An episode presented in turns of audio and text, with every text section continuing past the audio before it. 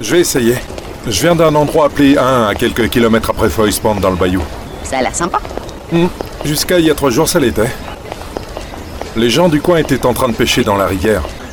D'un seul coup, l'eau est devenue rouge. Rouge sombre. Comme du sang. Et personne ne sait ce qui a causé ça. Ils m'ont plus ou moins chargé de le découvrir. J'enseigne les sciences et les maths, primaires et secondaires. Ça fait de moi le cerveau de la ville. En général, quand on fait appel à moi, il y a un aspect religieux. Ouais, c'est pour ça que je suis là. Certains de mes concitoyens se demandent si c'est pas une sorte de fléau. Comme dans l'Ancien Testament. C'est ça, ouais, Dieu, Moïse, toute l'histoire. Mais ils pensent qu'il risque d'y avoir d'autres fléaux.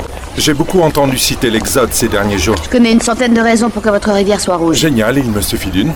Appelez les télévisions locales. Ils trouveront 10 scientifiques qui se battront pour résoudre votre problème. Non. Merci. Notre ville est le secret le mieux gardé du sud traditionnel. J'ai pas envie qu'elle devienne la risée du pays. Je suis désolée. Je- J'aimerais vous aider, seulement... je- Professeur, ils en jettent la responsabilité sur une petite fille. Elle a trouvé son frère mort dans la rivière le jour où elle est devenue rouge. Ils ont pas envisagé un empoisonnement par l'eau de la rivière Ils croient qu'elle a tué. Ils croient qu'elle a changé l'eau de la rivière en sang.